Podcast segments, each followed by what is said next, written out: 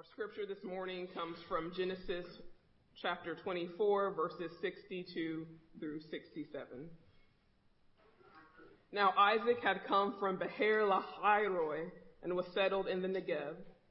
Isaac went out in the evening to walk in the field, and looking up he saw camels coming.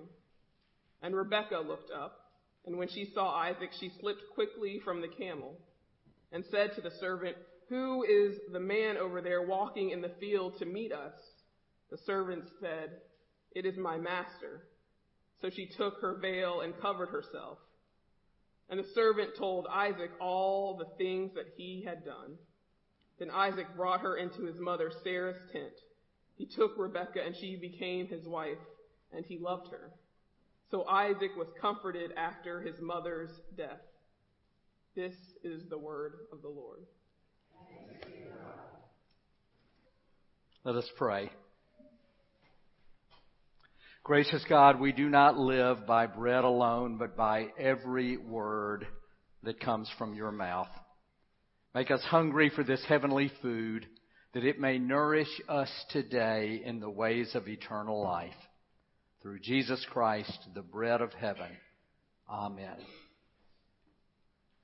So on Thursday night, I was reading a play by Tennessee Williams when I came across a line that jumped out at me, spoken by a character named Carol, a 30 something woman who lives in a dying southern town that's marked by addiction and racism and a hard scrabble life for all its residents. Carol asks, What on earth can you do on this earth? But catch at whatever comes near you with both your hands until your fingers are broken. Her question struck me as one that could have arisen out of the early life of Isaac one of the people we know from the book of Genesis. From the time Isaac is born to Abraham and Sarah until the time nearly 40 years later when he marries Rebekah, we see Isaac experience nothing but trauma and loss. Isaac's is a life that requires him to catch at many things that come near him, some until his fingers are broken. Isaac's birth was always in question, a 25 year struggle on the part of Abraham and Sarah to conceive, leaving them respectively 190 years old when he was born. Prior to, to his birth, in an attempt to produce an heir, at Sarah's suggestion, Abraham had fathered a son named Ishmael by Sarah's servant Hagar. Hagar and Ishmael lived in the family compound with Abraham and Sarah and Isaac. Around Isaac's fifth birthday, he is playing out in the field with his older half brother Ishmael when he senses harsh words of exchange between his parents. The next morning, Isaac watches as his father sends Hagar and Ishmael away into the wilderness an act that does not lessen the tension between his parents because at no time in the rest of Scripture do Abraham and Sarah ever speak again. A few years later, again early in the morning, Isaac follows his father and a handful of servants into the wilderness to offer a sacrifice of God to God. Isaac carries the wood while his father carries the fire and the knife. When they have left the servants behind and are walking even deeper into the woods, Isaac says, Father, the fire and the wood are here, but where is the lamb to be offered? Abraham responds, God will provide. When they reach a certain place, Abraham removes the wood from Isaac and spreads it across the altar. He then binds Isaac and places Isaac on the altar. And Isaac sees his father raise the knife above him. And then Isaac sees his father seem to be distracted, as if he's hearing something. And he drops the knife and turns to the thicket and gets a ram and places it on the altar and offers the ram for sacrifice. From that day forward in the text, God never again speaks directly to Abraham. And after that day, Abraham and Sarah take up separate residences in separate villages 30 miles apart. Isaac is aware of the divide between them. Sometime later, when Sarah dies, Abraham mourns her death and buries her, but the narrative doesn't indicate that Isaac is invited to attend the funeral. What on earth can you do, dear Isaac? What on earth can you do but catch at whatever comes near you with both your hands? Catch, dear Isaac, until your fingers are broken. Now we're going to leave Isaac for a minute. And we're going to take a little carriage ride around the park. And it's going to take about half the sermon. But stay with me and it will come back to Isaac near the end. Since my ordination in 1980, I have officiated, as you can imagine, at numerous marriages in sanctuaries and chapels, including, of course, ours. From time to time, as some of you know who have been there, I have to hold back tears in conducting the weddings. And I'm not even the bride or the groom. But when I am moved at weddings, it is usually because I know some of the backstory that has led the couple to this point in their life. As challenging as marriage is, when two people stand in the church in which they worship in the presence of God and these witnesses, who are the people who have been most important in their lives across the years, the wedding service itself represents a moment in time in which human love and God's love break through the heartache and loss of the past to bring a moment of healing in the present and a time of hope for the future. I am moved by marriages because so often they represent a significant stage on the way of healing for one, if not both, the bride and groom. Three weeks ago, I so- served in a role at a wedding in which I have never served before. Stepfather of the groom. Now, the stepfather of the groom, as you know, doesn't play a major role in weddings. or shouldn't play a major role in weddings. Particularly if that stepfather has married the mother of the groom long after the groom was grown and out of the house. Being stepfather of the groom is kind of like being one of those minor league baseball players who is called up at the end of the season, expects to sit on the bench, maybe is inserted into a game or two if the game is no longer in doubt and doesn't have any impact on the playoff picture. The seat on which I was sitting at this wedding was next to the mother of the groom, who would be my wife, Maggie. And as we were escorted to our seats, something I've never experienced before, I realized that I had only actually sat at versus conducted maybe two or three weddings in my life.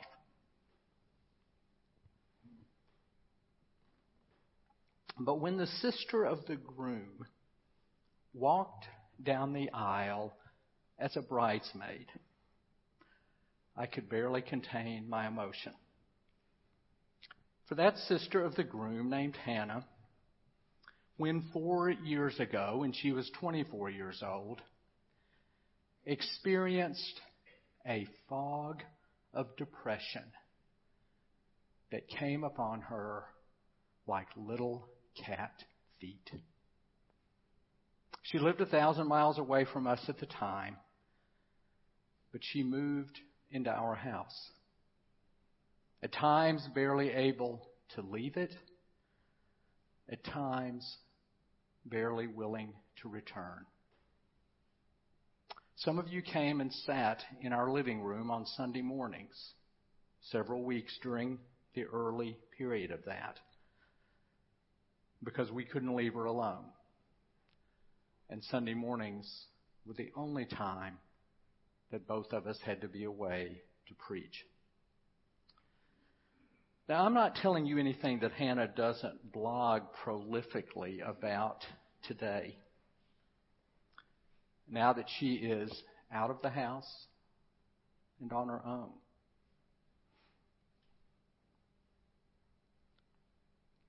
But to see her walk down the aisle, not as a bride, but just as a bridesmaid, was a tremendous moment of healing that I will never forget.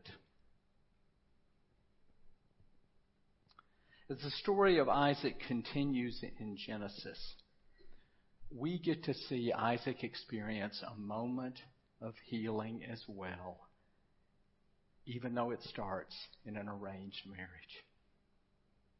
Isaac has returned home from visiting a place called Beer Lahai Roi. We've been working on that pronunciation this morning. but it's a place where God has rescued, had rescued Ishmael and his mother Hagar. A rescue that happened years before Isaac was born.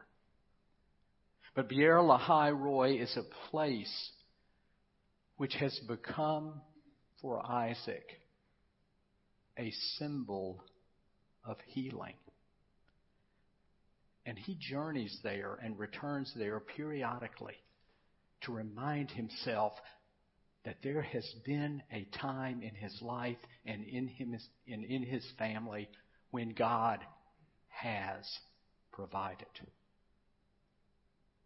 Now, back home on this pilgrimage, from this pilgrimage in the Negev, Isaac goes out for a walk that he takes every evening. Well, the English translation specifies that Isaac walks.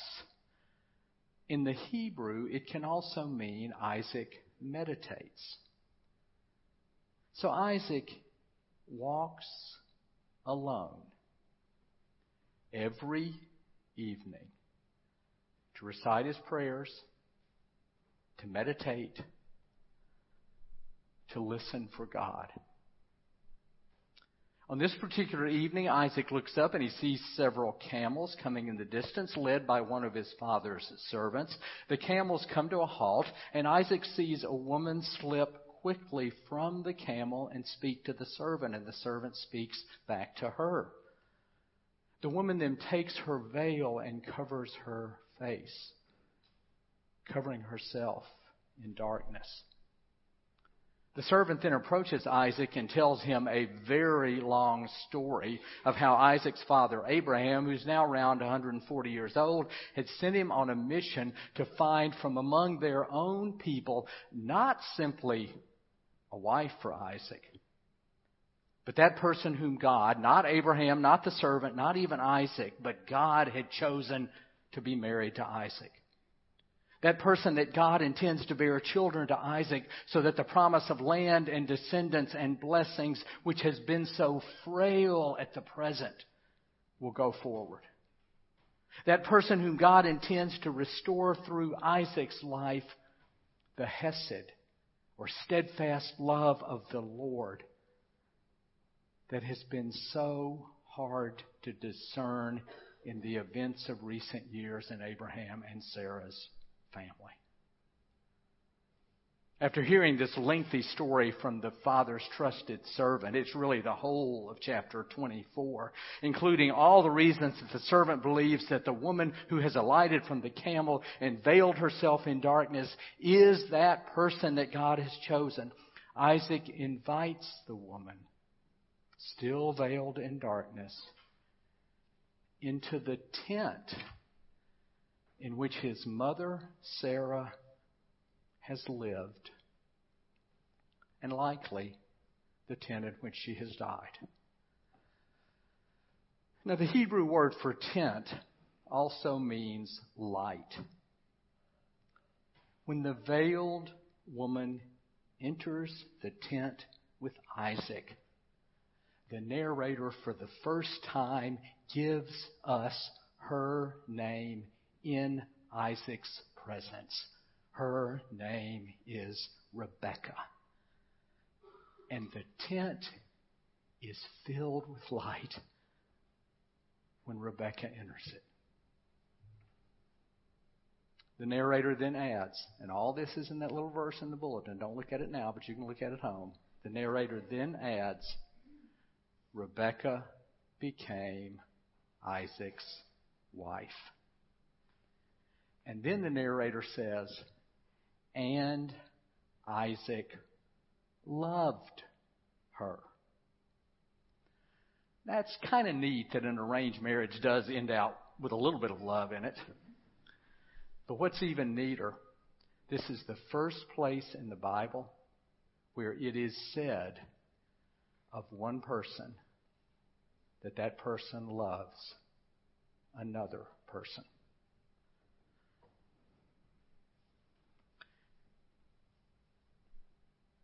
It is through their human love, Isaac for Rebekah and Rebekah for Isaac, that God's even greater steadfast love or hesed will return to this family line. And the narrator then draws this scene to a close by saying, So Isaac was comforted after his mother's death. When Rebecca enters the tent, restores it to light, turns with Isaac to welcome the future together, it is as if all of the pieces of the past that Isaac has been trying to catch with two hands come together.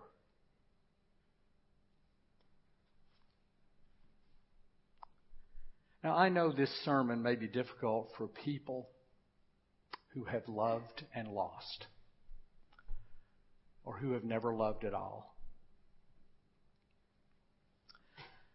And while this story does mark the first time in Scripture that it is said that a man loves a woman, we need not deduce from it that the healing of a human being or the restoration of God's steadfast love to a family can only come through the boy meets girl story that is before us.